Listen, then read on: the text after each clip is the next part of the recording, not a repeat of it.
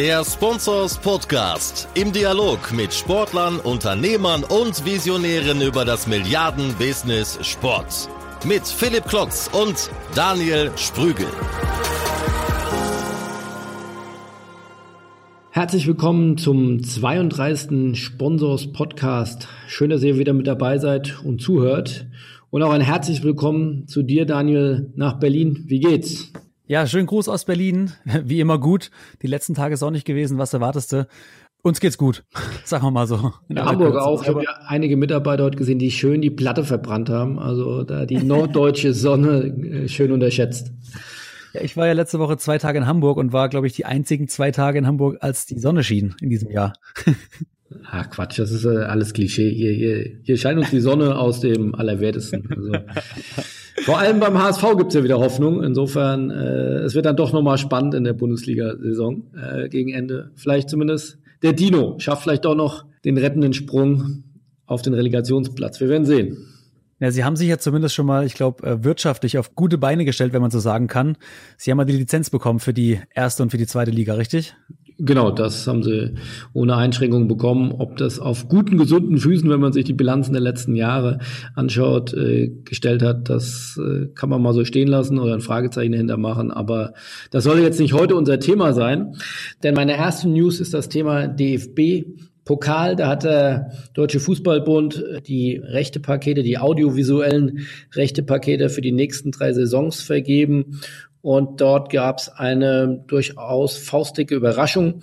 Sport 1 und Springer sind da jetzt erstmals mit im Boot. Also neben ARD und Sky, die auch bisher ja schon die Rechte haben, zwei neue Medienpartner mit dabei. Das sollen die Einnahmen nochmal deutlich gesteigert haben. So hat zumindest Generalsekretär Friedrich Kurzius verlauten lassen, dass die Einnahmen äh, im Vergleich zur letzten rechten Perioden nochmal signifikant gesteigert werden konnten. Und wir gehen davon aus, nach Sponsorschätzungen, dass im letzten Rechtezyklus der DFB knapp 40 Millionen Euro pro Jahr erlöst haben soll. Also eine gute Stange Geld, die für die Clubs dort aufgeteilt werden können. Und wie gesagt, soll ja noch mehr geworden sein. Also insofern hoffentlich alle happy. Wie gesagt, Sky büßt ein bisschen an Exklusivität ein. Ein weiterer Sender, der mit an Bord ist, der vier Spiele live zeigt. Sport 1 von der Hauptrunde bis ins Viertelfinale jeweils ein Spiel live die ARD neun Spiele live pro Runde, ein Spiel live, natürlich das Pokalfinale und alle Spiele äh, live bei Sky. Also eine ganze Menge Sender, die für den DFB-Pokal dann trommeln werden. Äh, kann der DFB sicherlich zufrieden sein. Einnahmen gesteigert, mehr Medienpartner und sicherlich noch mehr Medienecho für den DFB-Pokal. Ich denke, da können Sie sehr zufrieden sein. Hoffe, die Fans sind es dann auch, wenn sie wieder so eine Stückelung erleben von den TV-Rechten. Das stimmt. Da muss man heutzutage sehr sensibel sein und die, und die Fans mitnehmen. Zweites Thema ähm, ist auch ein sehr großes. Es geht um Olympia. Es geht um die Olympischen Spiele 2032. Die sollen, wenn es nach den Plänen ähm, aus NRW geht, in der Region Rhein-Ruhr stattfinden. Dort wurden die Bewerbungspläne jetzt konkretisiert. Insgesamt reden wir dort von 14 Städten die sich zusammen bewerben wollen, die Olympischen Spiele in einer etwas anderen Art und Weise auszutragen, eben nicht so monströs und nicht so gigantisch, äh, wie das in der Vergangenheit war, sondern in solchen ruhmreichen Städten von Bochum, Dortmund, äh, Recklinghausen, Oberhausen, Duisburg, Krefeld, Mönchengladbach, Köln, Aachen, Bonn und Wuppertal und natürlich Düsseldorf äh, sollen die Wettkämpfe stattfinden. Ich hoffe, ich habe jetzt hier nichts äh, vergessen. Eine ganze Menge Städte. Äh, hier bündelt man die Kräfte und äh, es wird wirklich ernstzunehmend äh, sich beworben. Es sind jetzt ein 182 Seiten umfassende Broschüre von Michael Mrons, ein bekannter Sportmanager, ähm, zusammengetragen worden, wurden jetzt an die Politik äh, an die Sportpolitik und an die Landespolitik übergeben und hier sollen jetzt die nächsten Schritte gemacht werden. Also, wie gesagt, alle, die mit Olympia, es mit Olympia haben, bitte die Daumen drücken, dass nach äh, der fehlgeschlagenen Bewerbung in München und in Hamburg ähm, dass das Thema dort in Zukunft äh, positiver besetzt wird und wir drücken die Daumen, dass das äh, positiv beschieden wird. Und last but not least habe ich noch ein schönes Thema in der Sportbusiness Monokultur Deutschland. Äh, wo es ja doch viel um Fußball, dann um Fußball und zum Abschluss um Fußball geht, ähm, gibt es doch noch auch Sponsoren, die substanzielles Geld in andere Sportarten investieren. Ja, ist natürlich ein bisschen zynisch gemeint von mir. Es gibt natürlich viele andere Sportarten von Handball, Basketball, Eishockey, Wintersport, Formel 1, aber auch der Radsport. Und hier hat Bora zugeschlagen. Äh, die haben vorzeitig um zwei Jahre verlängert bis 2021. Äh, wie Radsportinteressierte ja wissen, sind die Namenssponsor eines, äh, eines Radsportteams zusammen mit äh, der Name des Teams heißt Bora Hans Kroh, geht ganz leichtfüßig über die Lippen, aber wie gesagt, zwei äh, große äh, Sponsoren, die jeweils um die mittleren siebenstelligen Betrag zahlen. Also wir gehen davon aus, dass das Team, das anfänglich mal um die vier Millionen Etat hatte, mittlerweile ein Etat von 13 bis 15 Millionen hat. Also das ist doch eine ganze Menge. Und wow. mit einem mittleren siebenstelligen Betrag könnte es auch auf die Trikotbrust von einem Bundesligisten gehen. Also hier wird sich sehr bewusst für Radsport entschieden und äh, das scheinbar mit gutem Grund, sonst hätte man hier nicht verlängert. Insofern herzlichen Glückwunsch an Radsport und ans Team Bora, Hans Krohe. Hier geht es nicht nur weiter, sondern hier wird in die Zukunft investiert und das lässt uns hoffen, dass äh, die Monokultur Fußball und Sportbusiness ein bisschen aufgebrochen wird. Was hast du denn mitgebracht, Daniel? Ja, du warst ja gerade schon ein bisschen enttäuscht von mir, als ich was anderes genannt hatte, als du vorhin gefragt hast, was ich mitgebracht habe im Vorgespräch, dass ich nicht Angelique Kerber mitgebracht habe, die ja jetzt zuletzt ihre Übertragungsrechte für den Fed Cup am letzten Wochenende gekauft hat und auf Facebook live gestreamt hat mit dem Partner The Zone. Ich habe aber was anderes dabei und zwar habe ich zuletzt öfters mal mit Social Media Managern oder Community Managern aus dem Sport mich ausgetauscht und festgestellt, dass der Stellenwert eines Social Media Managers innerhalb einer Sportorganisation nicht genug wertgeschätzt wird in meinen Augen. Also anders gesagt auch relativ unterdurchschnittlich bezahlt werden. Und deswegen will ich heute mal kurz eine Lanze brechen für alle Social Media Manager im Sport. Denn was viele vergessen ist, das sind diejenigen in den Organisationen, die ja 24-7 ihr Smartphone dabei haben und checken müssen, auf News und Posts von Fans reagieren müssen, immer ein Auge drauf haben müssen, wie die Fans reagieren in den Communities, in den äh, Posts, den sie machen.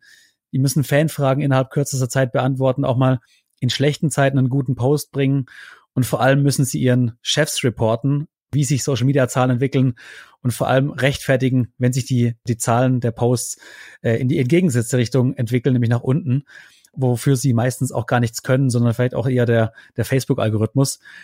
In kurz, ein Social Media Manager hat es nicht leicht im Sport, für die gibt es keinen Feierabend, geschweige denn eine Work-Life-Balance.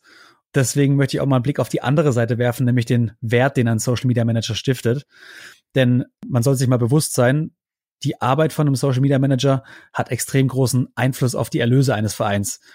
Sie erzielen mit ihrer Tätigkeit teilweise Millionen, also ich sage mal Hunderttausende, über zum Beispiel den Ticket- oder Merchandising-Verkauf über die Social Media Kanäle oder die kreative Einbindung von Sponsoren und langfristig natürlich auch auf die Markenbildung und die Fanbindung.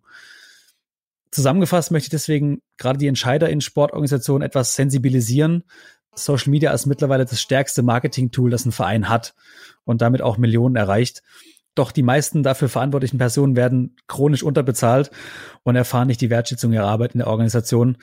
Deswegen an die Entscheider, denkt immer dran, wer mit Bananen zahlt, bekommt nur Affen. Und das will sich wahrscheinlich heutzutage keine Organisation mehr leisten. Sprichst du da aus eigener Erfahrung? Äh, ich war selber noch nicht äh, Social Media Manager in einem Verein, aber ich kann es zumindest aus der Erfahrung erzählen mit den Leuten, die ich gesprochen habe, die genau das tun. Und deswegen, es lag mir am Herzen und war auch mal kein, kein News-Thema, sondern eher ein Exkurs in den Bereich Gehaltsstrukturen eines Vereins. Ja, da hoffen wir, dass sich da mehr tut und äh, dass mehr in die Zukunft und in den Bereich digital investiert wird. Ich habe ein ähnlich zukunftsträchtiges Thema mitgebracht, ein Interview mit Jürgen Griesbeck. Den kennt vielleicht nicht jeder jetzt auf Anhieb, ähm, sollte man aber. Er ist äh, seit 20 Jahren Gründer und äh, Geschäftsführer von Street Football World. Das ist ein Sozialunternehmen aus Berlin, die mittlerweile um die 30 Mitarbeiter haben.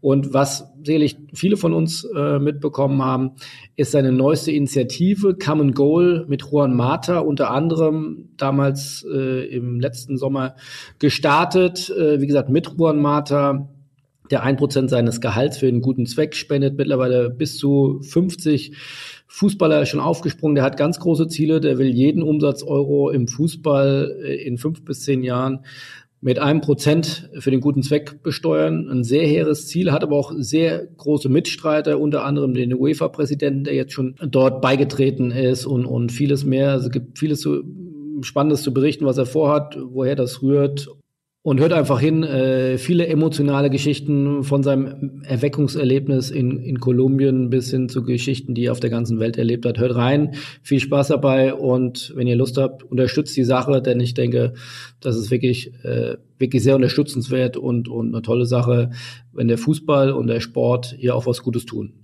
In diesem Sinne viel Spaß.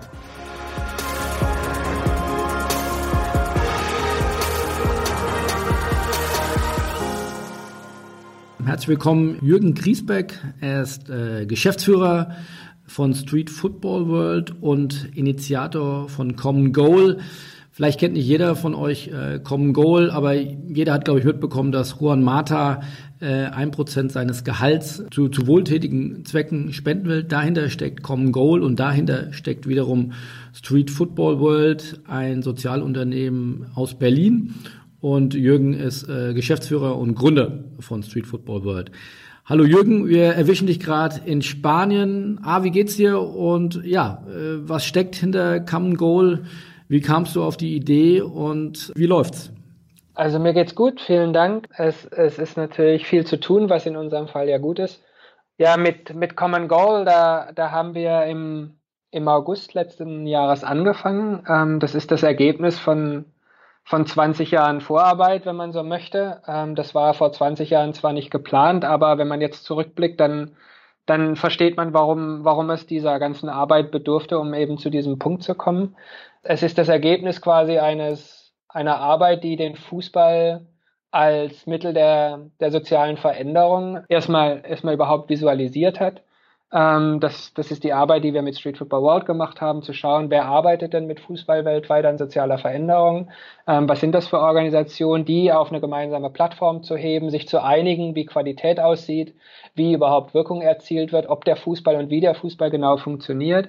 Und das, das hat natürlich jetzt inzwischen einen Reifegrad erreicht. Wir sind inzwischen 130 Organisationen, die in 80 Ländern arbeiten, mit tagtäglich zweieinhalb Millionen ähm, benachteiligten Jugendlichen, sowohl Jungs als auch Mädchen, also in der Regel Jugendliche oder Kinder, aber durchaus auch hier und da Erwachsene.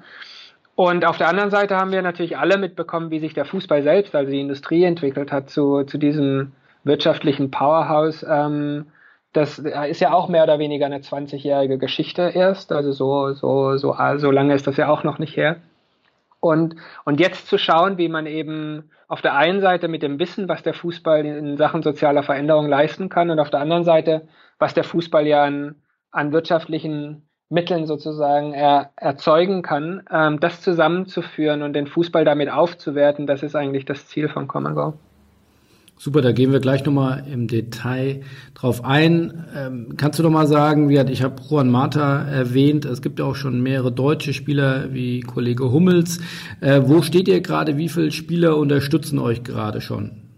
bevor wir überhaupt angefangen haben, was am Ende dann äh, der 4. August letzten Jahres war, ähm, war eigentlich unser Ziel, hey, es wäre doch ganz, ganz interessant mit, mit so einer Startelf an, an Spielern, die, die, die an der, die, die Idee gut finden und die mitmachen möchten, diese Bewegung zu initiieren, an den Start gehen könnten und tatsächlich hat, hatten wir damit keinen Erfolg. Also bis dann, dann kam die Saison immer näher, also die, die laufende Saison. Und und, und neben Juan Mata hatte sich kein anderer oder keine andere auch dazu, dazu entschieden mitzumachen, so dass wir dann tatsächlich im August mit Juan Mata alleine und mit seinem Mut ähm, eben auch alleine diese Bewegung dann, dann erstmal an den Start zu bringen, ähm, gegründet. Und danach ging es dann einfacher. Dann hatten wir unser Ziel korrigiert. Wir hatten dann gesagt, okay, elf zum Start hat nicht geklappt. Lass uns mal elf bis zum bis zur WM versuchen. Und als es dann doch Dynamik annahm, dachten wir, okay, vielleicht haben wir schon elf bis Weihnachten. Und, und, und jetzt inzwischen sind es tatsächlich ähm, rund 50. Ähm, und es ist jetzt April. Ähm, das heißt, in den letzten acht Monaten sind circa 50 ähm, Spieler und Spielerinnen, ähm, inzwischen auch zwei Trainer und eben der UEFA-Präsident ähm, dazugekommen. Sag mal ein paar Namen, wen, wen man so gemeinhin kennt. Ähm, am liebsten nenne ich immer die, die man nicht so kennt, weil da finde ich es noch, noch, noch viel ähm, bemerkenswerter, ähm, vor allem auch bei den Frauen, die, die am Ende quasi noch nicht mal mit dem Geld, das sie im Fußball verdienen, ihre, ihre, ihre professionelle Fußballkarriere finanzieren können und, und dabei Champions League oder so in Europa spielen, was, was wirklich absurde Situationen teilweise sind. Aber die Namen, die man kennt, sind sind natürlich dann Mats Hummels oder, oder Giorgio Chiellini oder, oder Serge Gnabry oder Dennis Aogo oder Alex Morgan in den USA oder Megan Rapinoe, ähm, ähm, Shinji Kagawa oder dann jetzt neben Juan Mata in England auch vielleicht ein Alfie Mawson, der bei Swansea spielt oder Charlie Daniels, der bei der bei ähm, Bournemouth spielt oder, oder Heather O'Reilly, die bei den Arsenal Ladies spielt und in den USA über 200 Länderspiele absolviert hat. Also es ist eine ganz, ganz bunte Mischung. Wie kann ich mir das vorstellen? Geht ihr auf die zu, weil ihr in der Vorrecherche gemerkt habt, die sind empfänglich für diese Themen oder kommen die Spieler auf euch zu? Auch da gibt es keine, keine einfache oder, die, oder, oder ähm, alleinige Antwort drauf, sondern, sondern es geht ganz unterschiedliche Wege, wie auch bei Street Football, was, was wir schon bei Street Football World waren und jetzt bei Common Goal auch fortsetzen, ist, dass wir, dass wir sehr auf die Beziehung bauen. Also wir, wir bauen Beziehungen mit sehr viel Aufwand auf. Also im Sinne von, da, da stecken wir viel Energie rein. Wir wollen sehr ehrliche, sehr, sehr offene, sehr, sehr, sehr langjährige, im besten Fall lebenslang ähm, Beziehungen aufbauen und damit ein Ökosystem schaffen, das dann auch wirklich standhält ähm, über Zeit. Und ich glaube, das hat bei Street Football World ganz gut ge, ge, funktioniert und, und, und das ist jetzt bei Common Goal ähnlich. Das heißt, da ist dann erstmal ein Juan Mata und dann zusammen mit Juan Mata überlegen wir, ja, wen kennst du noch, wo glaubst du, mit wem würdest du gerne sprechen, wen empfiehlst du? Und dann bauen wir nach und nach dieses Beziehungsgeflecht auf, weil was eben nicht funktioniert hatte und deshalb haben wir eben diese Startelf zum, zum August hin nicht, nicht hinbekommen, war ähm, über, über sozusagen die Intermediäre, also über die, die Spielerrepräsentanten oder Spieleragenten zu gehen. Da hatten wir dann das Gefühl, da gibt es eine ganz andere Interessenslage, also in den Fällen, ähm, äh, mit denen wir es dann damals zu tun hatten. Und, und da wird entweder die, die Nachricht gar nicht, gar nicht an den Spieler herangetragen oder in einer Form an den Spieler herangetragen, dass es eben wenig Appetit erzeugt. Und und, und das, deshalb war ja auch die Entscheidung am Ende mit Juan zusammen zu sagen, hey, wir müssen quasi den Zugang zur Information demokratisieren und allein deshalb müssen wir schon an die Öffentlichkeit gehen. Und deshalb Dank auch an, an euch alle, also die Medien, die, die dann auch mit, mit einem sehr po positiven, mit einer sehr, sehr, mit einer nahezu ausschließlich positiven Resonanz auf Common Goal re äh, reagiert haben und dann eben auch zu, zu, zu so Reaktionen führen, wie, und da ist, da ist vielleicht Giorgio Chiellini der, der, derjenige, der, der das am, naja, am, am, am direktesten dann aufgegriffen hat und, und einfach eine E-Mail geschrieben hat und gesagt hat, hey, mein Name ist Giorgio Chiellini, ich spiele bei Juventus Turin. Ähm, ich ich finde das klasse, was ihr macht. Mir ist nichts an, an Öffentlichkeitsarbeit oder, oder PR gelegen. Ich möchte einfach gerne mit, mitmachen, kann ich denn? Und, und, und, und das ist natürlich dann genau, genau dort, wo, wo dann Common Goal quasi lebt, nämlich in der Beziehung Du zu Du, also von Mensch zu Mensch. Ähm, und, und wo es wirklich darum geht, gemeinsam dann was zu entwickeln, an dem uns allen dann gelegen ist. Und, und deshalb nennen wir es eben auch eine Bewegung, weil es das wirklich ist und kein Projekt der Anfang dieses Projektes ähm, oder diese Bewegung war Juan Mata, hast du jetzt schon erwähnt. Wie bist du auf ihn aufmerksam geworden? Weil das war ja sehr entscheidend, dass dieser, dass dieser Schneeball so dann ins Rollen kam und jetzt eine richtige Lawine ausgelöst hat. Ja, ähm, bei Juan war es tatsächlich ähm, wieder zurück zu den Medien. Ich hatte ein, ein Interview im spanischen Fernsehen von ihm gehört, in dem er, in dem er zwei Dinge sagte. Einmal sagte er, ähm, wir, wir Fußball, also nichts Neues, wir Fußballspieler leben in einer Blase und, und das wirkliche Leben, das Leben meiner Freunde, aber ich nicht wirklich. Und das andere, ähm, wir verdienen ganz schön viel Geld, ich wäre jederzeit für zu einem Paycut bereit. Ähm, und, und da war natürlich noch viel, viel mehr Substanz und, und, und Charme in dem, in dem ganzen Interview, das insgesamt fast eine Stunde dauerte. Ähm, aber die zwei Dinge hab, ha, haben mich dann schon aufhören lassen und und ich habe dann, natürlich war mir Juan Mata ein Begriff als Fußballspieler, aber nicht so sehr als Person.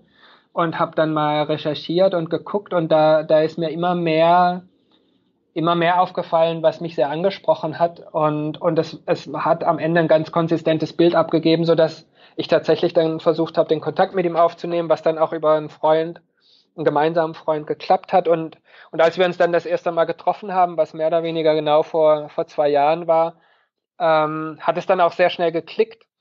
Und, und dann, dann haben wir uns ein paar Mal getroffen und ein paar Mal irgendwie ein Wein getrunken oder ein Essen gegessen und und, und dann haben wir uns gemeinsam am Ende dazu entschieden. Wir sind mit der Idee auf ihn zugegangen. Er meinte, ähm, ja, das ist eigentlich genau der Weg, wie ich mein, mein, mein Talk walken kann, sozusagen.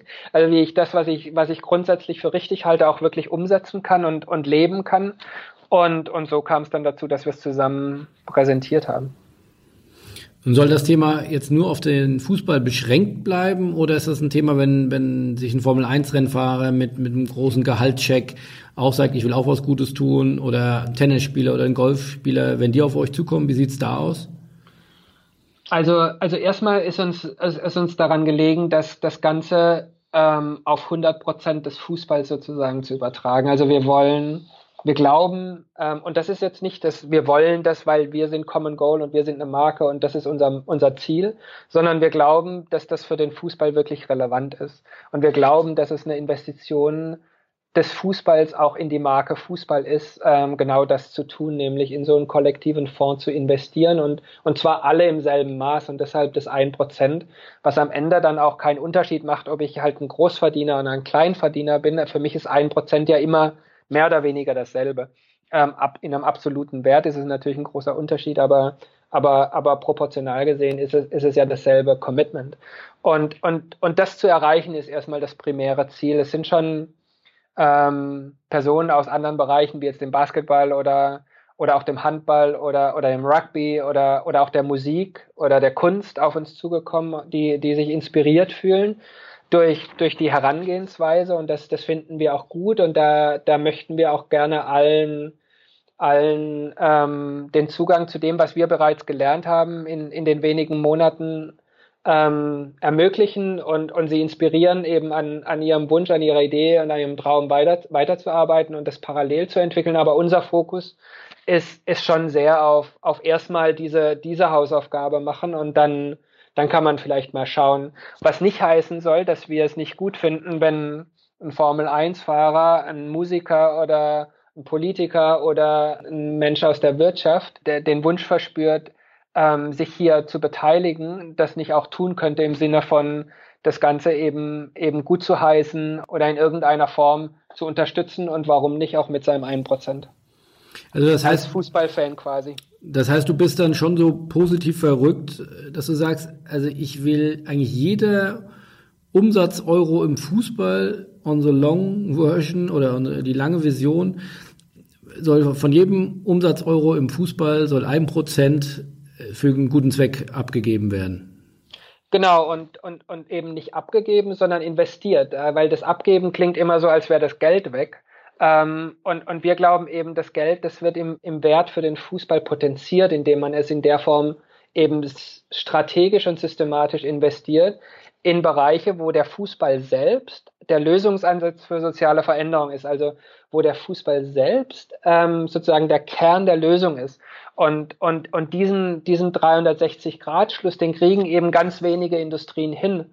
Und da kann, da kann für den Fußball eben im Sinne von Relevanz ähm, für zu behalten für den Menschen auf der Straße, für den Fan im Stadion, wenn sich quasi jeder Euro, der umgesetzt wird, übersetzt in Zugang von Menschen zu Schule, zu sauberem Wasser, zu nicht auf eine Landmine treten, sich nicht HIV infizieren, sich in der Gesellschaft zu integrieren, etc ähm, wenn das automatisch mit jedem Umsatzeuro, wie du den nennst, ähm, ähm, angefangen wird zu assoziieren, dann erhält der Fußball eine ganz neue Wertigkeit. Und daran ist uns, ist uns eigentlich gelegen. Deshalb gefällt uns sozusagen diese Sprache, ähm, abgeben, weggeben, zurückgeben oder so, gefällt uns gar nicht so gut, weil, weil das ist es in der Essenz nicht, sondern es geht tatsächlich um ein kollektives Engagement, um einerseits ähm, natürlich einen Beitrag zur gesellschaftlichen Entwicklung weltweit zu leisten und vielleicht sogar die Welt zu verändern.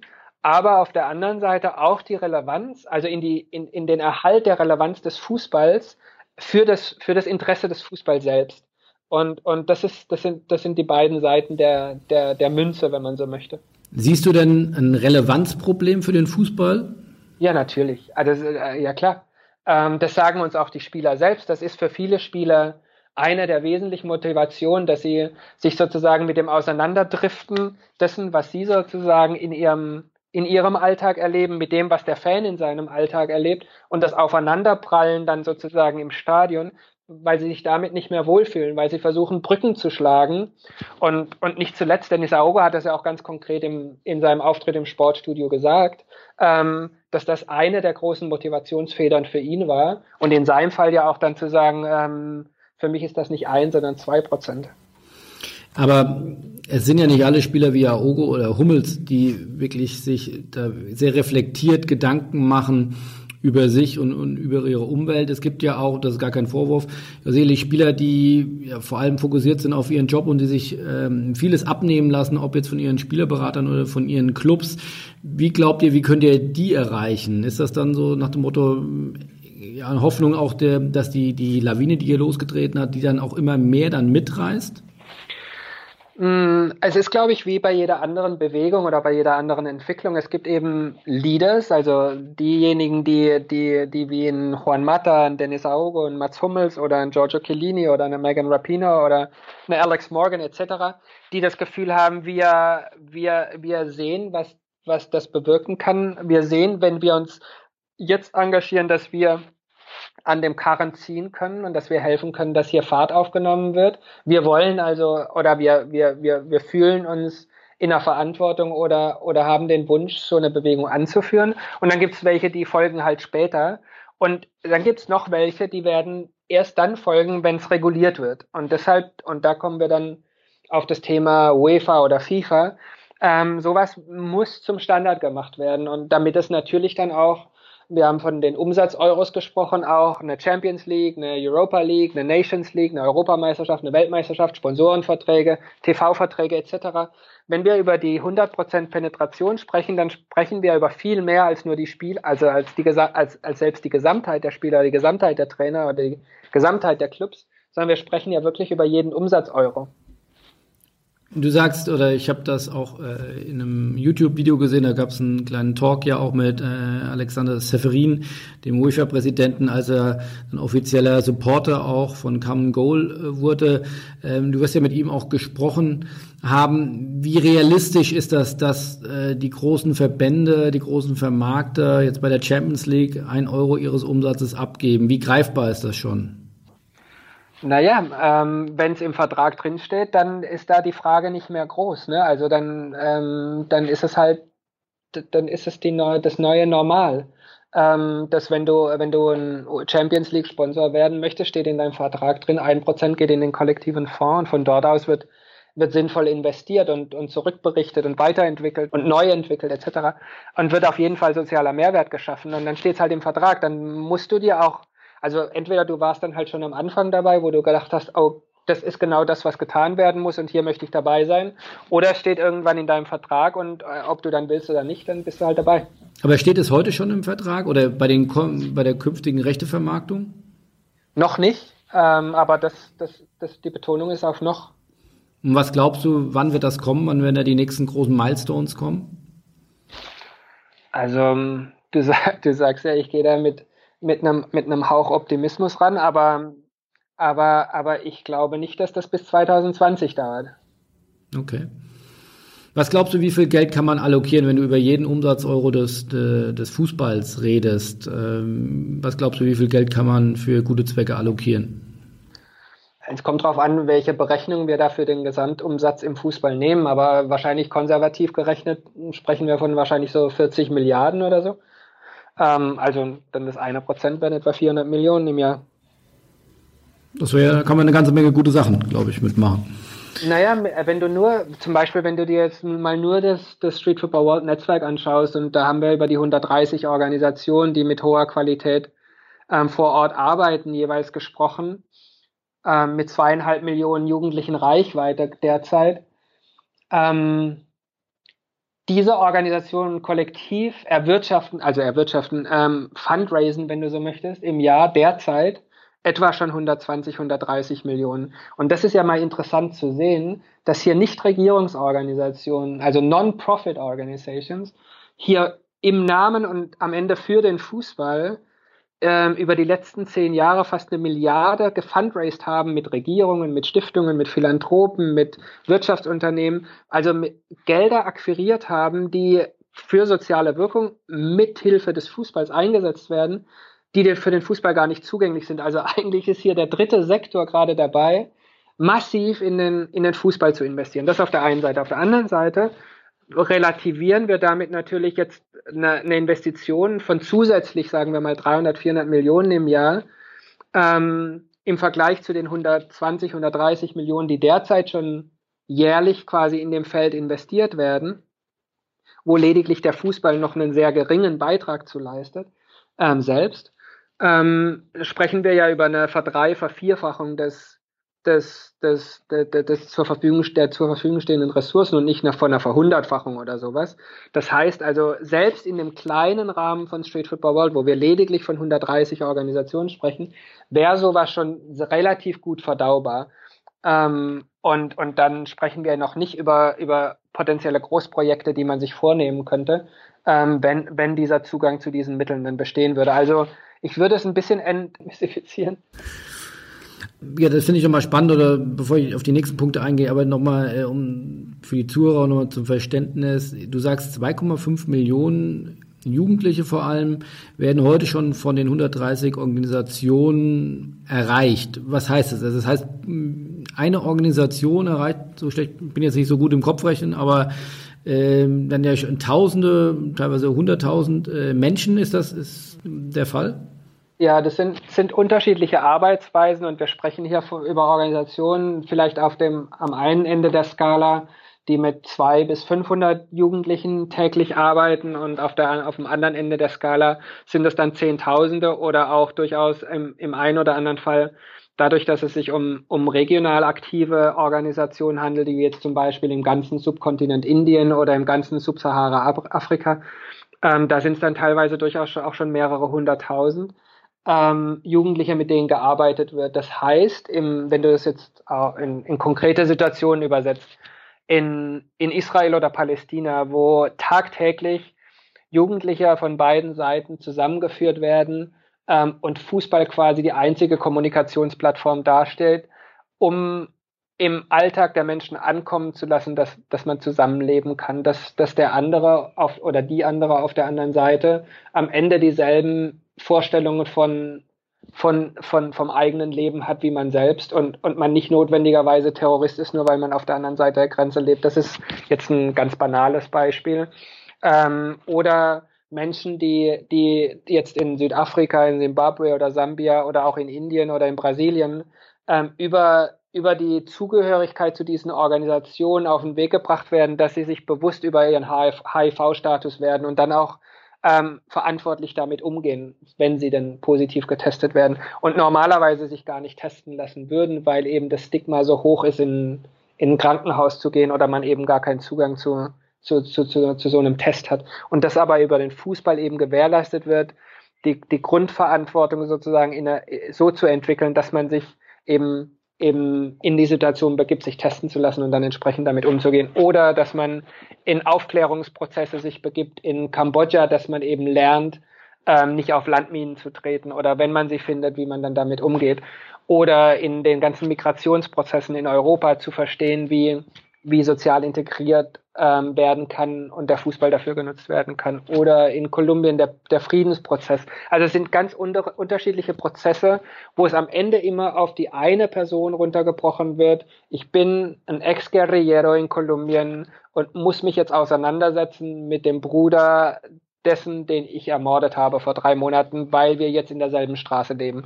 Oder ich lebe in Ruanda und bin ein Ergebnis des Genozids und muss damit umgehen, dass unsere Eltern sich letzte Woche oder vor zehn Jahren ähm, ja, ermordet haben. Oder ich, ich muss in einer, in, einer, in, einer, in einer Situation eines Waisenkindes ähm, Waisenkindes. Meine Eltern sind an HIV gestorben und, und ich bin selbst sehr wahrscheinlich auch positiv. Ich muss mit der Situation umgehen und mich trotzdem in die Gesellschaft einbringen. Oder ich bin drogenabhängig und gehe nicht mehr zur Schule und ich will aber eigentlich in die Schule zurück. Also all diese Situationen, es sind immer einzelne Schicksale, die natürlich mit den, wenn ich sage zweieinhalb Millionen Jugendlichen, dann hört sich das erstmal so an, ein wenig greifbar, aber hinter jedem Einzelnen steht so eine Geschichte. Und wie viele Menschen sind das dann übers Jahr gesehen? Und du sagst zweieinhalb Menschen, zweieinhalb Millionen Menschen pro Tag.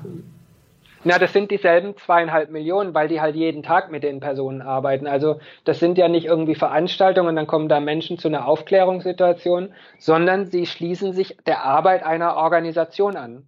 Und der, die Aufgabe der Organisation ist es, in südlichen Afrika die, die Rate derjenigen, die sich mit HIV infizieren, zu senken oder derjenigen, die in Kambodscha auf eine Landmine treten, zu reduzieren oder die, die Mortalität in Kolumbien äh, aufgrund von Gewalt zu reduzieren oder den Grad oder die, den Prozentanteil der Jugendlichen, die die Schule besuchen, in Nicaragua zu erhöhen. Also das, das sind die Ziele der Menschen, nicht die Jugendlichen Fußball spielen zu lassen. Der Fußball ist lediglich das Instrument, die Jugendlichen an einen Prozess zu binden, der ihnen ermöglicht, die eigenen Chancen oder die eigenen Talente in die Richtung zu steuern, dass sie eben das Potenzial, das sie haben, in ihrem Leben auch verwirklichen können. Und, und die, die Schwierigkeiten, die sich auf dem, auf dem Weg dann in Indien, wenn ich ein Mädchen im ländlichen Indien bin und keinen Zugang zu einer Toilette habe oder, oder keine Toilette in der Schule habe und deshalb, weil ich ähm, meine Tage habe, nicht zur Schule gehen kann. All, all diese Schwierigkeiten, die sich auf dem Weg eines Jugendlichen hin zum Erwachsensein darstellen und äh, die ihm normal, ihm oder ihr normalerweise nicht erlauben, ihr Potenzial zu entwickeln, das mit Hilfe dieser vertraulichen Beziehungen, die über den Fußball in diesen Organisationen aufgebaut werden, eben zu überwinden und dann sich zu entfalten. Das ist das, was hinter jedem Einzelnen und jeder Einzelnen dieser zweieinhalb Millionen steckt. Wow, ähm, ja. Das war in der Tat fast ein bisschen sprachlos, ähm, aber vielleicht nochmal auch äh, ein bisschen zurückzugehen, zu verstehen, was dich da antreibt. Man hat ja auch gerade gehört, wie begeistert oder wie begeisternd du von diesen Geschichten erzählen kannst was, was war am Anfang? Also ich habe in einem sehr schönen Porträt über dich in der Zeit äh, aus dem Jahr 2010 äh, gelesen, dass es da ein Erweckungserlebnis bei dir gegeben hat. Äh, welches war das? Ja, das, das ist jetzt schon ja, nahezu 25 Jahre her. Ähm, das war, als ich in Kolumbien gelebt habe, Mitte der 90er Jahre. Da da bin ich eigentlich hingegangen, um zu promovieren und meine Feldstudie da zu machen. Und als ich gerade ein halbes Jahr da war, war die Weltmeisterschaft äh, 1994 in den USA. Kolumbien hatte sich qualifiziert, nicht zuletzt, weil aufgrund eines im letzten Qualifikationsspiel 5 zu 0 in Buenos Aires gegen Argentinien. Und, und die, die Bevölkerung war in so einer Stimmung, hey, jetzt können wir der Welt zeigen, dass wir auch Schönheit können. Wir sind nicht nur Drogenhändler, wir sind nicht nur kriminell, wir sind nicht nur Guerilla, wir sind nicht nur Bürgerkrieg, sondern wir, wir spielen einfach den schönsten Fußball. Und, und wir könnten Weltmeister werden. Wir haben 5-0 in Argentinien gewonnen, schau dir das mal an. Und, und, und so diese, diese Erwartungshaltung, die dann jäh zerstört wurde quasi durch das Ausscheiden in der ersten Runde und eben dieses Eigentor von Andres Escobar, der zugleich der, der Inbegriff von Gentleman im Fußball in Kolumbien war der Inbegriff von diesem Kolumbien, das ein Potenzial hat, ähm, ähm, einen Beitrag zu leisten und, und, und unglaublich viel Talent in sich birgt. Ähm, auf einmal war es vorbei und dann kam er ja dann auch zurück nach Kolumbien und elf Tage später wurde er dann ermordet.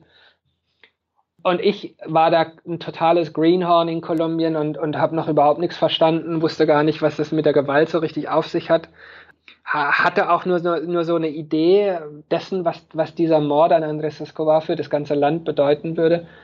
Und, und, aber es, irgendwie war mir klar, ich konnte nicht einfach weiter promovieren und, und hier irgendwie eine akademische Karriere.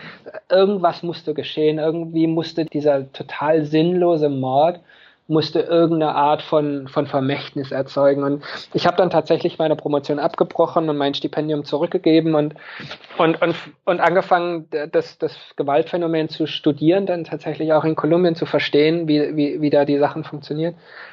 Und dann bin ich eines Tages an so einem Fußballplatz vorbeigelaufen in, in so einem Stadtteil und habe gesehen, wie so zwei jugendlichen Gruppen mal offensichtlich befeindet äh, mit ihren Waffen da ankamen, die abgelegt haben am Eingang zum, zu, zu diesem Stadtteilfußballplatz und, und angefangen haben, da sich zu unterhalten und, und Regeln zu vereinbaren und, und Spaß zu haben, um dann halt nach dem Spiel quasi wieder wieder ihre Waffen zu nehmen und sich weiter zu erschießen. Und dann da, da, da ist bei mir sozusagen diese Neugier entstanden, zu schauen, wie die, die dieses Magische des Fußballs, ähm, das auf dem Platz in dem Moment funktioniert hat, ähm, wie sich das in quasi den Alltag übersetzen lässt. Und, und dann habe ich auch erstmal in Kolumbien selbst ähm, viele Jahre lang ein, ein Projekt äh, äh, erst entwickelt und dann eben auch umgesetzt. Das hieß damals Fußball für den Frieden.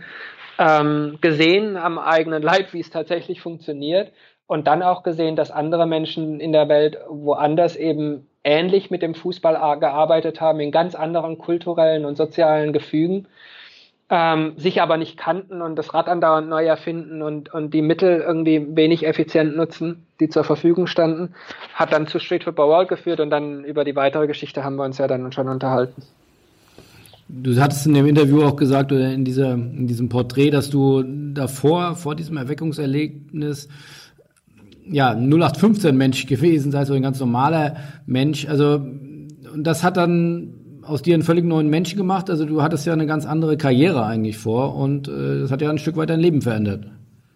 Total. Also ich würde sagen, ich bin immer noch ein 0815 Mensch, aber ich habe ich hab was ganz anderes. Ich habe ganz anders meine Rolle in der Gesellschaft quasi er erlebt und, und dann auch interpretiert. Als ich in, in Deutschland wurde mir nie irgendwie vermittelt, dass ich dass ich sozusagen mich um mehr zu kümmern habe als, als um mich selbst, mehr oder weniger. Also oder irgendwie natürlich niemand anders Schaden zufügen, aber, aber eigentlich war ich schon sehr, sehr, ja, zentriert, äh, meine eigene Karriere, meine eigene Familie etc. Und, und was mir Kolumbien dann gezeigt hat, ist tatsächlich, ähm, also mir auch dann den Raum gegeben hat, mir den Mut gegeben hat, am Ende auch die, die Ressourcen gegeben hat, um, da, um mit einer Idee zu starten, an eine Idee geglaubt hat ähm, ist tatsächlich ein Beitrag zur Gesellschaft zu leisten, der weit über einen selbst hinausgeht. Und dann eben auch zu verstehen, dass man selbst mit dem, was man leisten kann, sehr, sehr limitiert ist und, und sehr schnell den kollektiven Gedanken zu verstehen und, und die Notwendigkeit eines Ökosystems und die Notwendigkeit von Netzwerken, die Notwendigkeit, ähm, ergänzende Talente ähm, an, die, an eine Idee zu binden und im besten Fall eben Menschen, die viel besser sind als man selbst. Und und das dann über die Jahre ähm, konsequent zu verfolgen, das hat dann zu dem geführt, was es heute ist, eben ein sehr belastbares Beziehungsnetzwerk. Das, das ist eigentlich das, was, was geschaffen wurde und, und mich dann am Ende zu einem, zu einem ganz anderen Menschen gemacht hat. Ja. Wollen wir ein Stück weit zurück vielleicht kommen auch zum, zum Business oder wie gesagt, Sponsors ist ja auch äh, Beobachter des Sportbusiness. Damals in dem Artikel war geschrieben in der Zeit, äh, dass du damals äh, mit deiner Firma Street Football World, ein Sozialunternehmen, schon um die fünf Millionen Euro Umsatz gemacht hast. Also das ist ja auch eine ganze Menge, ähm, auch eine ganze Menge an Mitarbeitern. Wie, wie groß ist dieses Thema Street Football World mittlerweile geworden?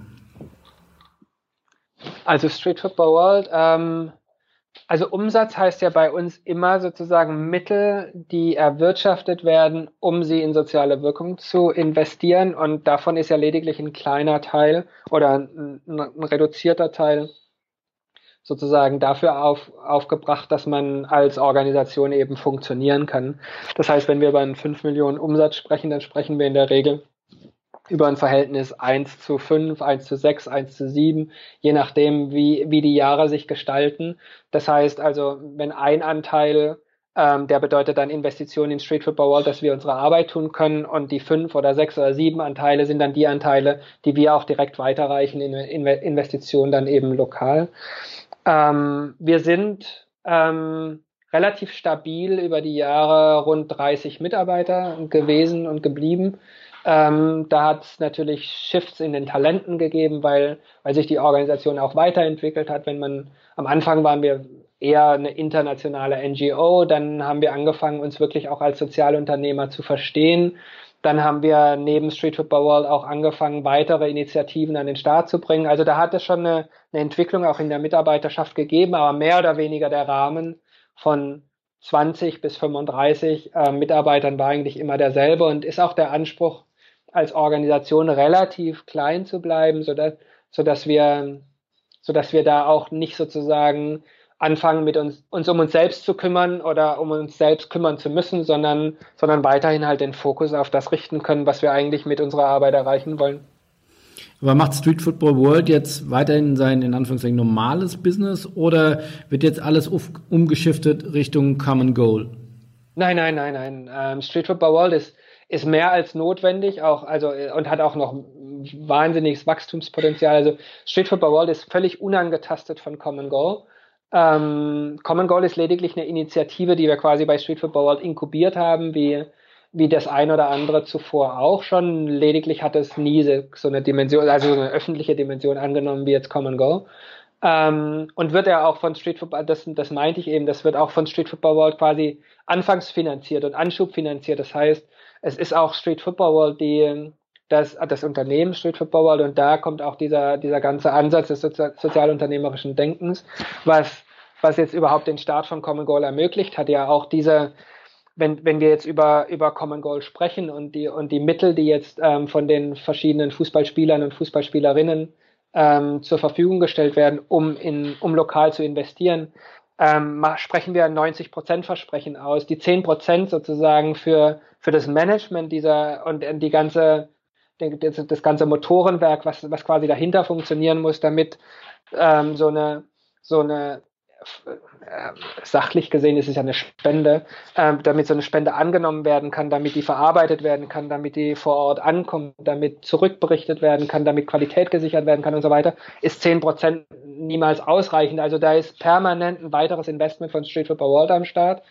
ähm, damit wir eben auch den, denjenigen, die sich an Common Goal beteiligen, dieses 90% Versprechen aussprechen können. Sprich, zurück zu der Teamfrage, von den 30 Menschen, die wir heute sind, haben vier bis fünf nahezu ausschließlich mit Common Goal zu tun und dann noch anteilig ähm, wahrscheinlich weitere vier bis fünf Mitarbeiter mit irgendwelchen 10, 20, 30, 50 Prozent Anteilen ihrer Arbeit und alle anderen sind weiterhin mit ihrem Fokus auf Street Football World am Start. Wie kann ich mir das vorstellen, wenn Topspieler wie Mats Hummels oder Juan Mata, ähm, die ja signifikante Millionenbeträge pro Jahr verdienen, wenn die ein Prozent ähm, zu dem guten Zweck spenden, dann sind das ja auch schnell, ähm, wie gesagt, äh, auch vielleicht mal Hunderttausende äh, von Euro kumuliert. Was passiert mit dem Geld? Das kommt dann bei euch in Berlin an und ihr verteilt das oder wie kann ich mir das vorstellen?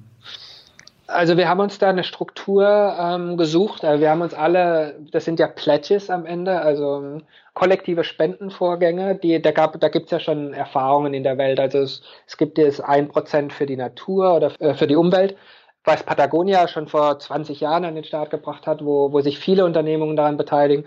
Es gibt einen Founders Pledge, der vor allem, der von Startups in den USA ähm, initiiert wurde, wo, wo Gründer quasi, bevor sie überhaupt mit ihren Unternehmungen an den Start gehen, schon ein Prozent ihres Exits pledgen. Also es gibt viele Erfahrungen und da haben wir uns natürlich alles abgeguckt, was man sich so abgucken kann, bevor wir mit, mit Common Goal dann begonnen haben und haben uns am Ende für eine Konstellation entschieden, wo sich Street Football World lediglich quasi um das Inhaltliche kümmert, wo wir sagen, hey, ähm, wir, unser, unsere Kompetenz, unsere Expertise ist in dem Bereich Fußball für, für soziale Veränderungen. Wir wissen, welche Organisation in welchen Ländern welche Art von, von Leistung erbringen kann, ähm, indem sie den Fußball eben für diese soziale Veränderung nutzen. Das, darauf spezialisieren uns, wir uns und auf die Beziehung eben dann mit denjenigen, die plätschen, also in dem Fall die Spieler. Auf der anderen Seite der ganze Spendenfluss und der, die Abwicklung der, des Spendennachweises, ähm, der Due Diligence und und am Ende auch des Audits. Das, das wollen wir auslagern, da wollen wir auch ganz bewusst nichts mit zu tun haben, sondern suchen uns da einen, einen vertrauenswürdigen Partner. Und der Partner ist tatsächlich auch wiederum eine Allianz von Stiftungen in Europa. Das nennt sich Transnational Giving Europe, ähm, die sich zusammengeschlossen haben, um grenzenübergreifende Spenden zu vereinfachen.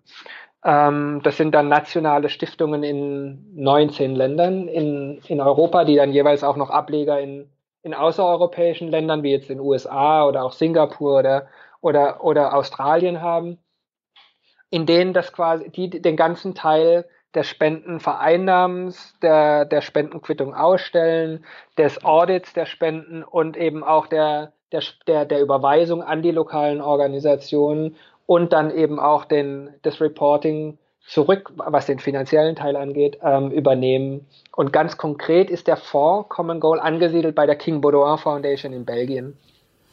Und kann ein Spieler, der dann äh, signifikante Beträge spendet, auch darauf Einfluss nehmen, wohin das Geld gehen soll? Oder geht das erstmal in einen Gemeinschaftsfonds und der wird dann später verteilt?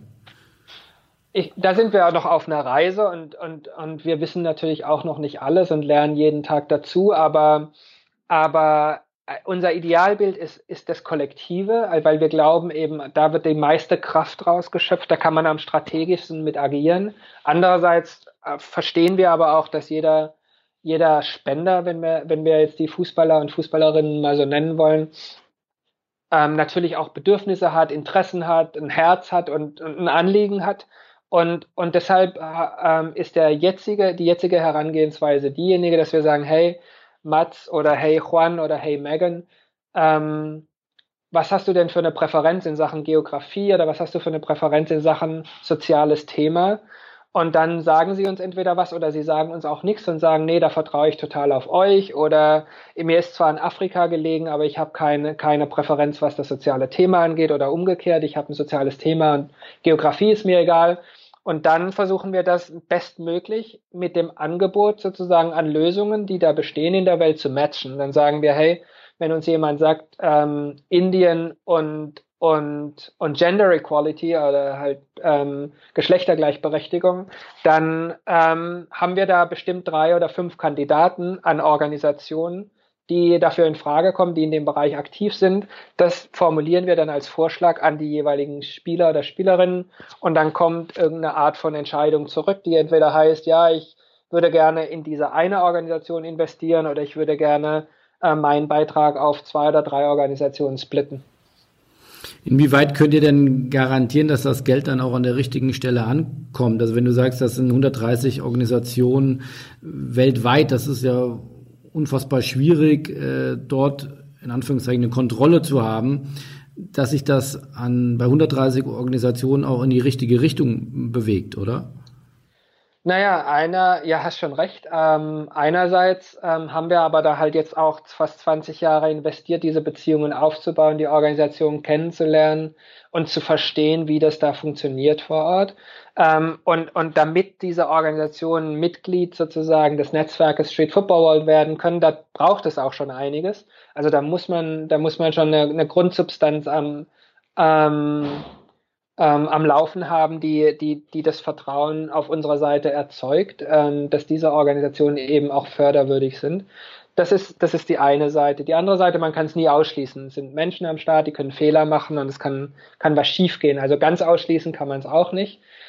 Und dann, dann kommt natürlich dazu, dass es ja das quasi die Mission von Street Football World ist, diese Arbeit zu tun. Das heißt, wir sind ja im täglichen Austausch mit all diesen Organisationen. Und es, wenn aus der, aus der Spenderperspektive, es ist ja in unserem Fall noch schlimmer, weil wir diese, diese Mittel ja quasi der Spieler ähm, zur Verfügung stellen, ohne sie ausschließlich an ein konkretes Projekt zu binden, sondern den Organisationen eigentlich zur Verfügung stellen, um es so zu nutzen, wie es die Organisationen am, für am sinnvollsten halten. Das sagen sie uns zwar vorab und sagen uns dann auch, wir möchten diese 2000 Euro, diese 6000 Euro oder diese 50.000 Euro in dieser Form investieren und erwarten uns X oder Y Ergebnis zu Jahresende. Und dann berichten sie gegen diese, gegen diese Erwartungshaltung dann über das Jahr. Aber wir sagen nicht von vornherein, hey, ähm, diese 2000 Euro sollen doch bitte in Computer investiert werden oder bitte in den Bau von drei Toiletten, sondern wir hören da auch wieder, auch treu mit unserer Herangehensweise, wo ist denn wirklich der Bedarf? Formuliert das, dann finden wir das natürlich erstmal gut und richtig, aber dann müsst ihr auch eben über das Jahr berichten, wie sich das dann entwickelt hat. Wenn es eine Kursänderung geben muss, können wir darüber auch sprechen. Aber es wird eben am Ende darüber berichtet. Und mal schauen. Wir machen jetzt, also wir haben 15, 16 Jahre positive Entwickl äh, positive Erfahrungen damit gemacht. Wir haben ja auch schon andere äh, Mittel des Auswärtigen Amtes oder Mittel der englischen Premier League oder Mittel der FIFA oder Mittel von, von ähm, Adidas oder Mittel von SAP investiert und haben damit ausschließlich bisher gute Erfahrungen gemacht, bis auf wirklich zu vernachlässigende Ausnahmen. Warum soll das jetzt in dem Fall nicht funktionieren? Also da müsste ich schon ganz schief gewickelt sein. Und die Projekte, empfangen die euch immer mit offenen Armen oder war da am Anfang auch eine ganze Menge Skepsis am Start? Projekte meinst du die Organisation? Die Organisation, ja. Ähm, naja, das ist ein, ist ein, ist ein Annäherungsprozess, ähm, der, der keine Einbahnstraße ist. Also auf der einen Seite gibt es Organisationen vor Ort, die sich das Netzwerk anschauen, ob, ob da überhaupt eine Wertigkeit für sie drin ist. Und wir schauen uns die Organisation an aus einer Netzwerkperspektive ähm, ob, ob die Organisationen denn überhaupt in der Lage sind, einen Beitrag zum Netzwerk zu leisten. Und, und wenn man sich da findet in dem Prozess, der durchaus mal ein halbes Jahr, ein Jahr, manchmal auch auf die Wartebank gestellt wird und dann zwei, drei, fünf Jahre dauert, bis man dann an dem Punkt ist, dass man, dass man zusammenkommt und tatsächlich eine Netzwerkmitgliedschaft entsteht. Ähm, das, deshalb ist das nicht sozusagen Skepsis von beiden Seiten, sondern eine Offenheit von beiden Seiten, aber auch ein, ein klar definiertes Interesse ähm, sich weiterentwickeln zu wollen durch diese Hochzeit. Ähm, auf beiden Seiten als Netzwerk und als einzelne Organisation. Aber das heißt, du warst bei jedem Projekt auch schon vor Ort? Also ich persönlich nicht notwendigerweise, aber aus der Gruppe, und da gehören dann auch in zunehmendem Maße die Netzwerkmitglieder selbst dazu, gibt es auf jeden Fall immer einen Besuch, ähm, dass, dass eben auch eingeschätzt werden kann, was, was auf dem Papier oder im Internet oder auf der Webpage zu lesen ist, eben auch ähm, ja vor Ort ein, ein, eingehalten und werden kann und, und stattfindet. Gibt es denn ein Lieblingsprojekt oder Geschichte, die du bei diesen, bei deiner Arbeit erlebt hast? Das ist, das ist echt total schwer, weil, weißt du, da kannst du von, von einem Jugendlichen erzählen, der, also jetzt in dem Fall in Palästina, der, der jetzt seit zwei Jahren oder drei Jahren, und ich spreche über einen Elfjährigen oder Zwölfjährigen, zu diesen regelmäßigen, jede Woche, äh, na, manchmal alle zwei Tage zu, zu, diesen, zu diesen Trainings geht mit den israelischen Jugendlichen ähm, und da Fußball spielt, können nicht die gemeinsame Sprache, verstehen sich nicht, aber spielen gemeinsam Fußball, entwickeln eine Empathie, entwickeln Nähe, entwickeln Vertrauen. Und sein Vater, dessen Haus wurde über die Zeit dreimal bombardiert. Und er hat es dreimal wieder aufgebaut und hat dann in einem Interview uns mal gesagt, ähm, wenn mein Sohn nicht in dem Projekt wäre, dann hätte wäre ich schon längst militant. Also das, das, das ist ein, ein Beispiel und, und das kann ich übersetzen auf Situationen von, von Mädchen in einem Slum in Indien, die irgendwie lediglich über den Fußball überhaupt eine, eine Stimme entwickeln, ähm, überhaupt gehört werden, überhaupt existieren in ihrer, in ihrer Gesellschaft. Ähm, weil sie eben dieses Sprachrohr und, und diese Bühne Fußball für sich, für sich erkämpft haben. Ähm, oder dann jetzt eine ganz andere Geschichte, wenn de, als ich, als ich letzten Sommer dann mit Juan Mata in, in Indien war, ähm, der Gründer der Organisation, die wir da besucht haben, ist im selben Monat, im selben Jahr geboren wie, wie Juan, im, im April 1988. Und und zu, zu sehen, was, was, was Juan Mata für eine Entwicklung genommen hat in seinem Leben und was Fußball, wie, wie Fußball ihn zu dem gemacht hat, was er heute ist. Und auf der anderen Seite Ashok zu sehen, den Gründer der Organisation, und zu sehen, wie, wie ihn seine 28 Jahre und der Fußball zu dem gemacht hat, was er ist, und die dann in, im Slum in Indien sozusagen im, im sechs Quadratmeter Raum seiner Eltern, ähm, wo gekocht, geschlafen, gelernt, alles gemacht wird, ähm, sitzen zu sehen und miteinander sprechen zu sehen und, und, und zu sehen, dass sie anfangen, ein Team zu bilden, das, das, das ist dann, das fasst, glaube ich, die letzten 25 Jahre ganz gut zusammen. Wie würdest du dich denn selbst bezeichnen? Bist du heute ein Unternehmer, ein Sozialarbeiter, Visionär, Philanthrop oder selbst sogar mittlerweile durch jetzt kommen Goal ein eigene Celebrity? Ganz ehrlich gesagt habe ich mir da noch keine Gedanken drüber gemacht. Ähm, alle, alles, was ich mache, das, das, das, das mache ich aus tiefster Überzeugung und, und, und ich bin glaube ich, kein Sozialarbeiter. Das war ich vielleicht mal ganz am Anfang. Ich habe mich dann, glaube ich, eher zum Sozialunternehmer entwickelt.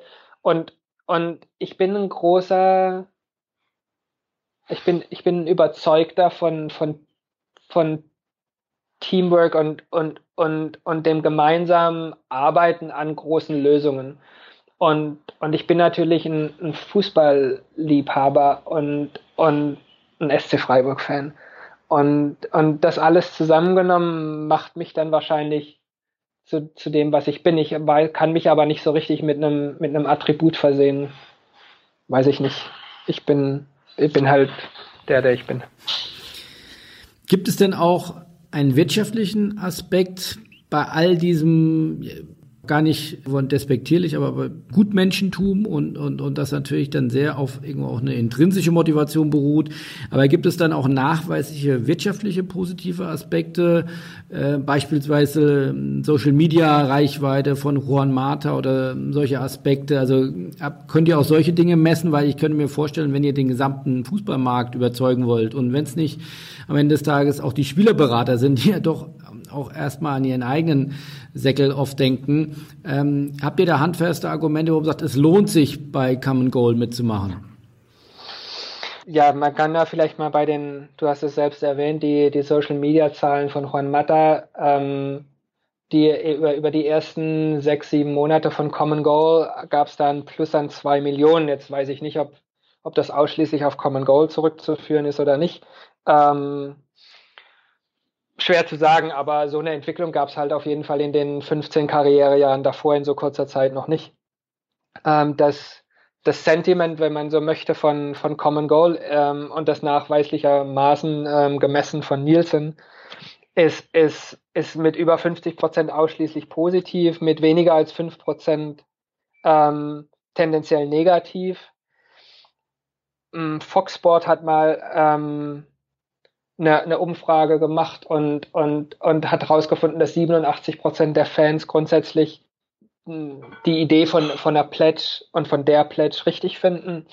Also da ist schon, da ist schon auch, also auch in den Kommentaren, wenn man sich die dann mal durchliest und dann liest von wegen endlich äh, Licht am Ende des Tunnels oder ich bin wieder stolz, ein Fußballfan zu sein oder wie soll man, ich bin mein City-Fan, aber wie, wie kann man Juan Mata nicht mögen oder solche Sachen. Ähm, das, das, das geht, das, das zielt sozusagen alles in, in dieselbe Richtung, Richtung und, und dann, dann am Ende natürlich die, wenn man über die Reputation spricht und da, da wird, glaube ich, weiterhin recht sehr unterschätzt, die, die, die Wertigkeit, die, die einfach dieses, diese runde Persönlichkeit hat. Also da kann man natürlich ähm, der beste Fußballer auf dem Platz sein, aber wenn das sozusagen zum Rest des Menschen passt, dann, dann bin ich mir ziemlich sicher, dass, dass, dass sich das am Ende auch in der Vermarktbarkeit dieses Fußballers oder der Fußballerin niederschlägt.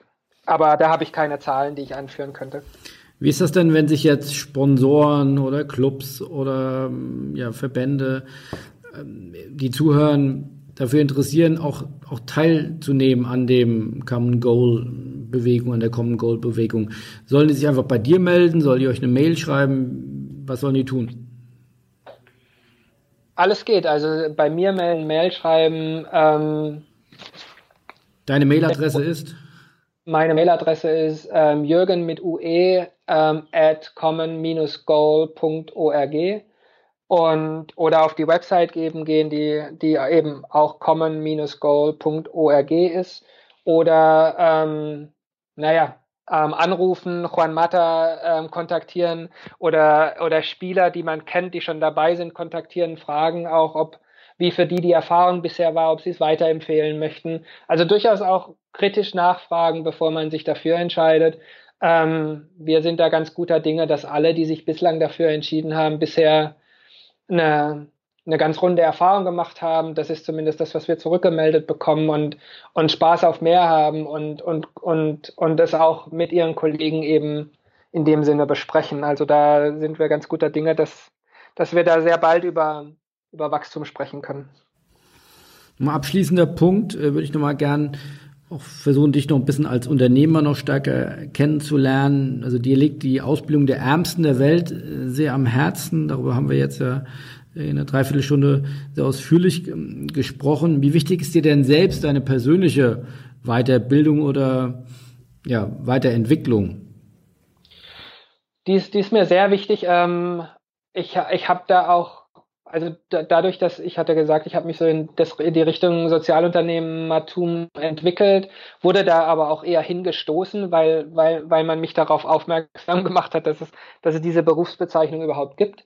Ähm, und, und ich dann von, von einem Netzwerk wie Ashoka zum Beispiel, das, das ein Netzwerk von Sozialunternehmern ist, oder vom Weltwirtschaftsforum und, und deren Stiftung als, als solche ausgezeichnet wurde und damit eben auch ähm, die Möglichkeit bekam, zum Beispiel in Harvard an, an zwei Weiterbildungen ähm, teilzunehmen oder mich dann selbst auch nochmal ähm, ähm, dafür entschieden habe, nochmal ein Studium in Amsterdam zum Thema kreatives Leadership ähm, und um, um eben einfach auch mich selbst besser zu verstehen als als Leader, der ich inzwischen geworden bin in, in meiner Unternehmung oder auch im, im weiteren Ökosystem, äh, mich da besser selbst kennenzulernen und, und dann eben auch mein Potenzial besser einzusetzen, meine Talente zu mehr ins Spiel zu bringen und, und auch, auch mir dessen besser bewusst zu sein, was ich eben nicht so gut kann.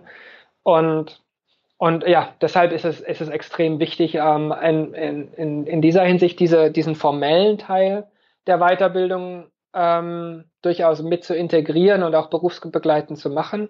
Andererseits lerne ich, glaube ich, das meiste von im Umgang mit meinem eigenen Team, ähm, auch, die, Fragen meiner eigenen Kinder ernst zu nehmen oder eben auch äh, einfach nur neugierig und, und offen und, und lernbereit durch das Leben zu marschieren. Also da, da ist auch sehr viel, sehr viel ähm, an Wissen und, und Weisheit abzuschöpfen, das nicht notwendigerweise immer in einer, in einer renommierten Universität oder, oder, oder Fortbildungseinrichtung. Du bist aber ursprünglich Sportwissenschaftler, richtig? Genau, ich habe ursprünglich Sportwissenschaft und Romanistik studiert. Jetzt, äh, was uns auch noch verbindet, ich habe nämlich auch Sportwissenschaft äh, äh, studiert. Äh, du arbeitest äh, gesagt, seit deinem Berufseintritt im, im selben Unternehmen sozusagen bei Street Football World. Bei mir ist es äh, Sponsors. Bei mir hat es nicht für ganz so viel gereicht, zumindest nicht für so viel Reputation wie bei dir. Aber ähm, naja, naja, naja. hättest du denn ähm, noch den Wunsch, mal woanders zu arbeiten? Also, würde dich das reizen, wo du sagst, oh, ich müsste mal zur FIFA gehen oder zur UEFA, da könnte ich noch viel mehr bewegen. Also, oder sagst du, nein, das ist mein Baby, Street Football World und Come Goal, äh, da haben wir noch viel vor uns. Das ist jetzt äh, alles, was ich, was ich sehen kann. Ist ganz interessant, die Frage, die du da stellst. Ähm, trifft mich jetzt ein bisschen unvorbereitet, aber ich habe das Gefühl, obwohl ich jetzt seit ähm, ja, 16 Jahren im, im mehr oder weniger im selben Unternehmen am Start bin, ähm, dass es, dass es quasi immer, als wären es immer wieder neue Unternehmungen geworden. Also das hat sich so rasant entwickelt und auch im, äh, auch so verändert im, in, in der Art und Weise des Arbeitens, im, in dem Team, das Team um uns herum und, und auch mit, mit, der, mit der Zielbeschreibung dessen, was wir uns da vornehmen, dass ich nicht das Gefühl habe, ich wäre jetzt seit 16 Jahren quasi im, im selben Unternehmen, weil, weil es sich doch, doch wesentlich verändert hat über die Jahre. Das andere, würde ich denn noch mal was anderes machen? Ich glaube lediglich, wenn ich das Gefühl habe, ich, ich würde dann an einem, an einem Hebel sitzen, ähm, wo ich, wo ich quasi aus eigener Kraft noch, noch mehr in Gang setzen könnte. Ähm, das hatte ich bisher noch nicht. Das hätte ich derzeit auch noch nicht mal, wenn ich, wenn ich darüber nachdenken würde, ich wäre jetzt irgendwie bei der FIFA oder bei der UEFA. Ich habe immer noch das Gefühl, dass ich aus der Unabhängigkeit heraus und aus der Schnelle der Entscheidungen, die wir treffen können und die, dass wir die Entscheidungen, die wir treffen, auch selbst treffen können, dass ich, dass ich damit noch, dass der Hebel dadurch noch weiterhin länger ist als oder oder oder oder kräftiger ist als als wenn ich mich jetzt in irgendeine Institution begeben würde, ähm, wäre ich im Moment auch immer noch der Meinung. Aber könnte passieren, aber das wäre der einzige Grund, warum ich noch mal was anderes machen würde. Ist es für dich dann wichtig, immer so ein, ja, so ein großes Ziel zu haben? Oder glaubst du auch, wenn du dann, wenn der Tag gekommen ist, wo jeder Umsatz-Euro dann mit einem Prozent besteuert wird für den guten Zweck oder investiert wird, wie du sagst, ähm, dass du dann, dann habe ich es erreicht, dann habe ich es geschafft? ich glaube, dann würde ich erstmal sagen, okay, das ist jetzt Lebensprojekt genug und, und würde dann, glaube ich, wenn, wenn ich, wenn du mich jetzt, wenn du mir, mir jetzt sagen würdest, okay, in fünf Jahren ist es erreicht, dann könnte ich mir gut vorstellen, wirklich nochmal, das nicht zurückzugehen, aber dann zu sagen, hey, jetzt lass mich einfach das, was ich gelernt habe in, mein, in, in, meiner, in meinen 25 oder 30 Jahren in dem Bereich, das würde, ich, das würde ich gerne nochmal versuchen, irgendwie für andere greifbarer, verwertbarer, zugänglicher zu machen. Ob das dann über irgendwie das mal aufschreiben ist oder, oder tatsächlich vor Ort sein an, an verschiedenen Orten und zu schauen, wie, wie, wie ich da eher, eher dann mich in einer anderen Form weiterhin in dem Feld einbringen kann. Aber ich würde, glaube ich, nicht nochmal was neu anfangen. Dann, ich glaube, damit ist dann, ist dann genug. Wirklich letzte Frage. Hast du irgendeinen Tipp? Weil ich glaube, ähm, du bist nicht der Einzige, der ja vielleicht auch solche Gedanken oder, oder auch ja, so eine Idee in der, in der spürt, zu sagen, ich will da auch was zurückgeben und ich will Menschen helfen. Äh, man kennt das ja von sich immer wieder. Es fällt einem da oder ist nicht jeder so mutig wie du und sagst, ich baue darum Unternehmen und stecke da all meine Energie rein. Gibt es denn was, auch was Einfaches, wo man sagt, jeder Zuhörer oder viele im Sportbusiness, die sagen, ähm, wie kann ich auch was zurückgeben oder was Gutes tun? Also ich, äh, ja, die Diskussion habe ich oder das Gespräch habe ich oft auch mit meinen eigenen Kindern. Ähm, ich glaube, der, es, die Dimension spielt am Ende keine Rolle. Ich glaube, jeder und jede kann in seinem und ihrem Bereich ähm, was, was bewegen. Und, und das, das muss nicht immer global sein und das muss nicht immer irgendwie für Millionen sein. Und das, das, das fängt ja in der eigenen Familie und in, und in, und in der eigenen Beziehung schon an. Und, und ob man dann Lehrer in der Schule ist oder ob man Sozialarbeiter auf der Straße ist oder ob man CEO von einem Unternehmen ist, das spielt alles keine Rolle. Ich glaube, jeder, ähm, wenn sich jeder und jede des eigenen Potenzials bewusst wäre und, und eben diese Vision entwickeln würde, dass, dass man selbst eben Teil eines größeren Ganzen ist und, und, und, und dass auch das eigene Glück eigentlich sich daraus ernährt, eben, eben am Beitrag zu anderen, zum Glück anderer zu leisten, dann, dann ist schon viel getan und, und dann, dann am Ende des Tages bräuchte man auch die globalen und, und die Millionen gar nicht mehr, wenn, wenn das am Ende jeder tun würde. Aber aber ich glaube, man muss nicht immer so das Gefühl haben, nur wenn es global oder nur wenn es Millionen sind, dann, dann hat es Wert, sondern ich glaube auch im, im Kleinen kann man da unglaublich Großes leisten. Das, das auf der einen Seite und, und wenn man im Fußball unterwegs ist, gibt es ja jetzt Common Goal, dann, ähm, dann glaube ich auch einfach sozusagen dieser Impuls, immer die eigene Stiftung gründen zu müssen oder immer den eigenen Namen auf was draufschreiben zu müssen ich glaube, da, da steckt am Ende nicht immer die größte Effizienz drin. Und, und wenn man, wenn einem wirklich daran gelesen, ge, gelegen ist, mit den eigenen Mitteln den größtmöglichen Beitrag zu leisten, dann ist es häufig interessant, sich durchaus mal anzuschauen, was gibt's denn schon, wo kann ich denn mitwirken, anstatt unbedingt wieder das eigene Neue an den Start zu bringen und, und alle Geburts- und, und Wachstumsschmerzen dann nochmal selbst durchzumachen und, und, und, und sich unbedingt differenzieren zu müssen von dem, was schon da ist da, da halte ich am Ende nicht unbedingt mehr davon, als sich wirklich an, an Dingen, die sich bewährt haben und wo schon viel reingesteckt wurde, am besten zu beteiligen und, und damit möglicherweise die größte Wirkung mit den eigenen Mitteln zu erzielen. Also beides finde ich, finde ich durchaus überlegenswert. Dann vielen, vielen Dank für ein sehr ehrliches, für ein extrem ja, emotionales äh, Interview und viele emotionale Geschichten und äh, wünsche euch weiterhin viel Erfolg, dass es schnell noch deutlich mehr Spieler werden und äh, dass auch die Spielerberater den Sinn darin erkennen und auch die großen Manager, dass ihr da eure Vision, äh, dass ihr die schnell erreicht. Also herzlichen Dank, Jürgen, äh, und liebe Grüße nach Spanien. Vielen, vielen Dank auch dir und euch für das Interesse und, und wir freuen uns auch natürlich in Zukunft weiter zusammenzuarbeiten. Super, bis dahin. Tschüss. Ich danke dir. Tschüss.